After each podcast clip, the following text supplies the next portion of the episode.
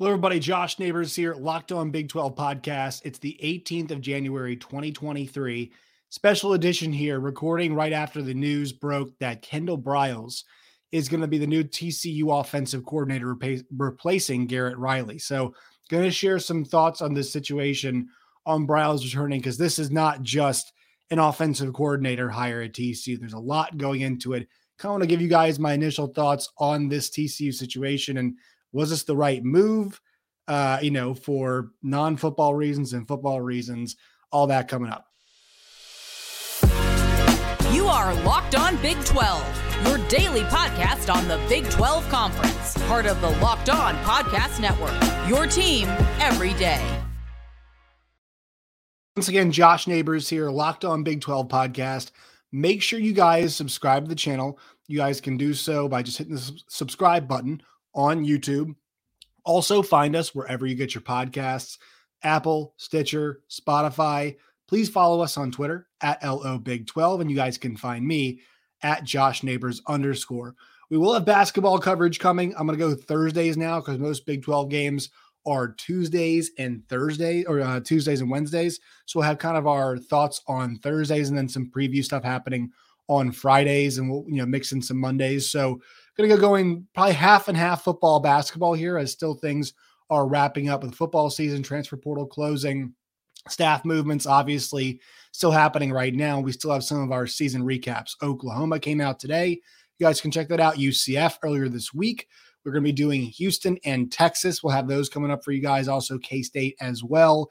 And TCU in a little bit. We'll talk to Steven Simcox probably next week because that's where we go tonight. And this story has a lot of layers to it. But TCU reportedly is going to hire Kendall Briles to be their offensive coordinator to replace Garrett Riley.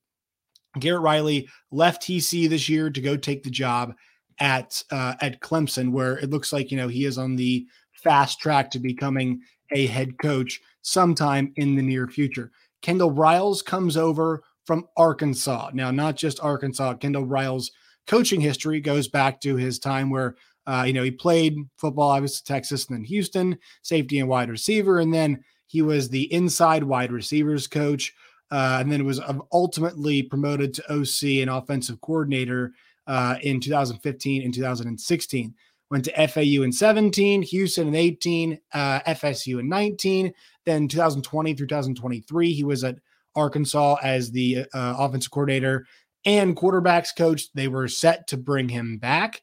And now he takes the job at TCU. Um, the reason why this is surprising, it's a multiple kind of sided issue. But the number one thing is um, with what happened at Baylor, it is going to be awkward to have Kendall Briles back in the conference. And for those of you who don't know, Kendall Briles is the son of Art Briles, the former Baylor head coach, who left amid scandal. Uh, you know, and and everything that happened uh, basically at Baylor University was there is a sexual assault scandal that involved the coaching staff, people in the program, the president, AD, everybody, and just gross negligence with what the football players were doing. You know, uh, sexual assault and rape was involved, and it was a pretty comprehensive situation.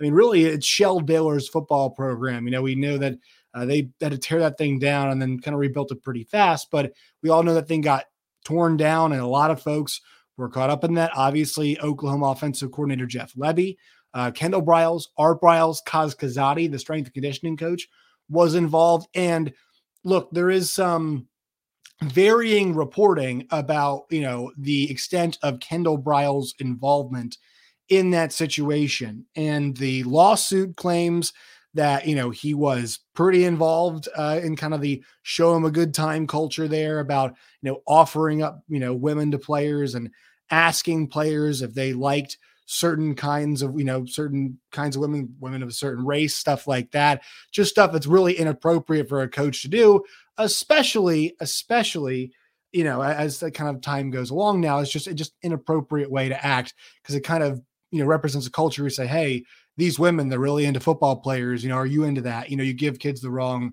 message because then they start assuming all these women are into football players and that all of them you know all of a sudden uh, they have consent to do whatever they want because you've been told that they're they're into it and it's just kind of creating a a bad culture uh, overall. So, like his involvement specifically, we don't know all the way. There's been a lot written on it.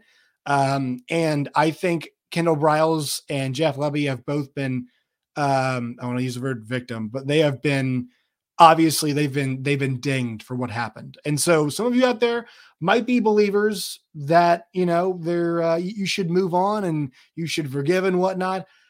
Kendall Briles and Jeff Lebby were pretty outspoken supporters of their of you know uh, Art Briles during that situation. Obviously, both family members. Lebby marries into the family. Briles being the son, Kendall Briles that being, and so you know you you, you kind of have to question the amount of contrition coming there because the thing is like Kendall Briles can move around as much as he wants. You know, and I, I think there's always a process whenever Lebby uh, gets hired or Briles gets hired um, we saw what happened. Art Briles was hired for like what a day at Grambling State and whatnot. But if you bring Kendall Briles back to the Big 12 and TC, not just back to the Big 12 to TCU, whose biggest rival is Baylor, you know, if he's here for more than, and we haven't seen the schedule yet, but if he's here for more than a year, there's a very good chance that he will be coaching a game back at Baylor University, which could set up an incredibly awkward and upsetting situation for some folks to see him back in a role that he had before that school, but like, you know, in a different school, obviously, but to be back in that kind of position of authority and power. And, you know, it's really curious because I know Gary Patterson is no longer the coach at TCU, but it's well documented that TCU and Baylor, rivals, but Art Briles and Gary Patterson did not necessarily get along very well. Not two guys that you know really love had a love a lot of love for each other and kind of you know ended up kind of being curmudgeons almost in different, very much different ways. I have a lot more respect for Gary Patterson than I do for one Art Briles, based off of what I know about, you know, based off what we all know about both of those guys. It, it also begs the question too for for TCU you know, Brandon Marcello, I just heard him speak on Big 12 radio on Sirius XM. He said, look, there is already booster backlash. Uh, we know that. There is going to be fan backlash.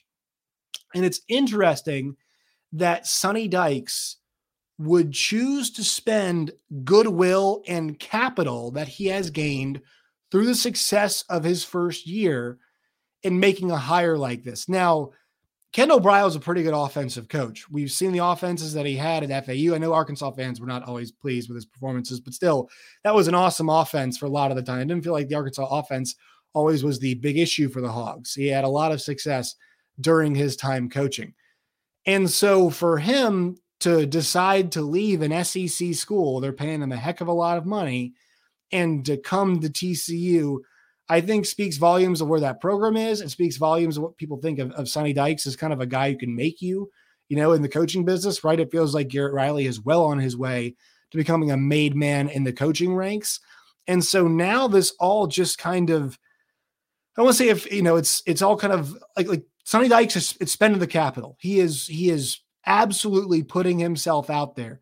Now, some folks might think once spring football kicks up and around and we start getting to the ball and if they start winning, it'll all go away. But this is a pretty deep rooted rivalry. This is two schools that, you know, uh, you know, they stand for Christianity ostensibly because Baylor's a Baptist school and TC, obviously Texas Christian University, right? So they, they stand for, you know, pillars of different pillars, I guess you could say, the same faith, right?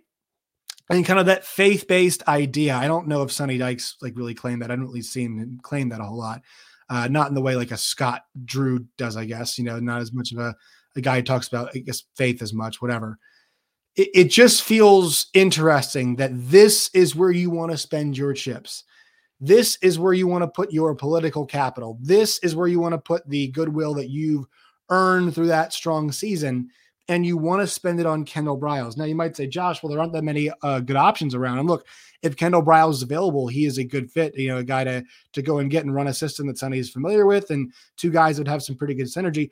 Uh, the coaching fit seems like it makes a lot of sense. I know there's some situations where there are Arkansas fans specific, you know, specifically were upset with some stuff that Kendall Briles would do, but generally speaking, he helped KJ Jefferson in that offense reach some pretty impressive heights.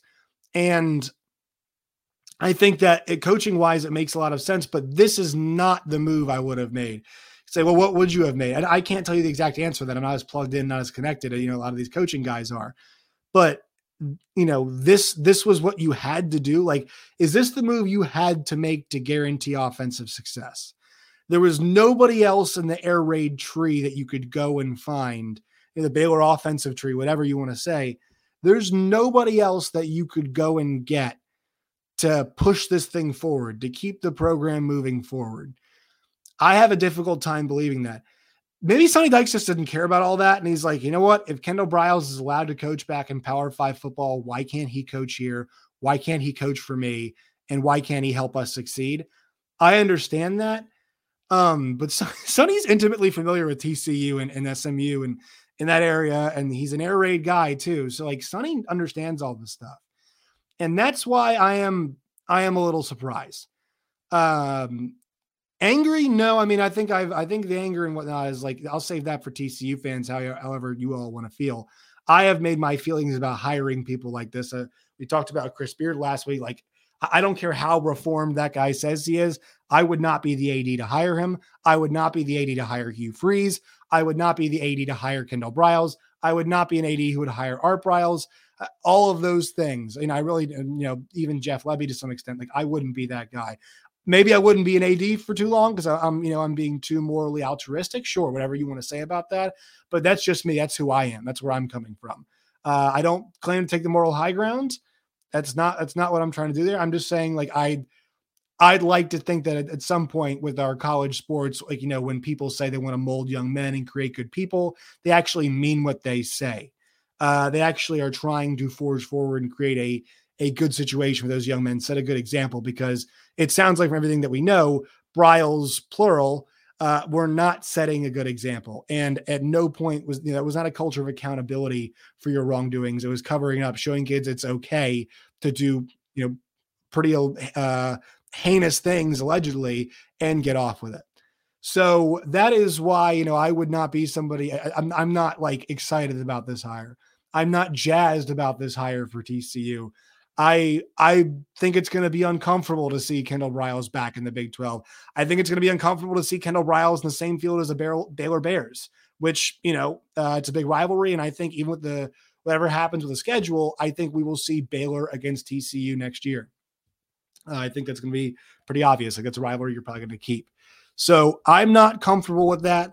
Um, you know, obviously, I'd love to hear what you all think in the comment section below. But I, I think this is a when you guys do comment, when you all do talk about this, uh, I would say, you know, be thoughtful and be careful about what you all say because this is not an easy issue. Like, this did not personally affect a lot of us, but there are people out there who it did personally affect. And you know, I, I think you think like, do you want them to read or hear anything you say about this situation? And Kendall Briles has asked multiple times, try to separate himself from his father, asked him to be judged on him. But you know, some of the stuff that we've heard doesn't mean like it doesn't sound like Kendall is should be separated completely from what happened there, especially some of the stuff that we read in the lawsuit. And it does not sound like it was a situation you know, where people were just making stuff up and trying to sink the Baylor uh, sink Baylor athletics right? This is also a you know Baylor athletics president goes on, you know, I think president or AD, I forget which one, goes on to Baylor and goes and hires Hugh Freeze there just after his situation that happened at Ole Miss. So these are not always good faith actors. There are bad people in college athletics. I think we like to believe that all these folks come out and say we want to help these young men grow, we help these student athletes succeed in the classroom, life, all of those things and grow as men and women. But like that stuff is not always true all the time. And sometimes the bottom line is winning. But where where do you go too far with that? Where does that become too far? Where does your desire to win uh, begin to hurt people because they did at Baylor? People people got hurt.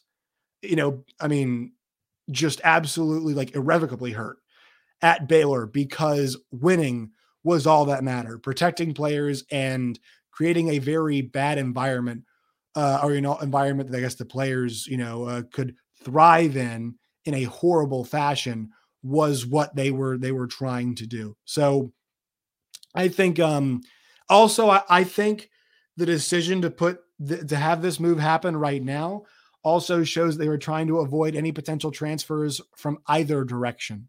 Right? They were trying to avoid a situation where uh, you know uh, Arkansas players might leave because Kendall is gone, or or uh, you know um, TCU players might leave because Kendall Briles is coming in. Whatever you guys want to want to say about that. So those are my initial thoughts on this.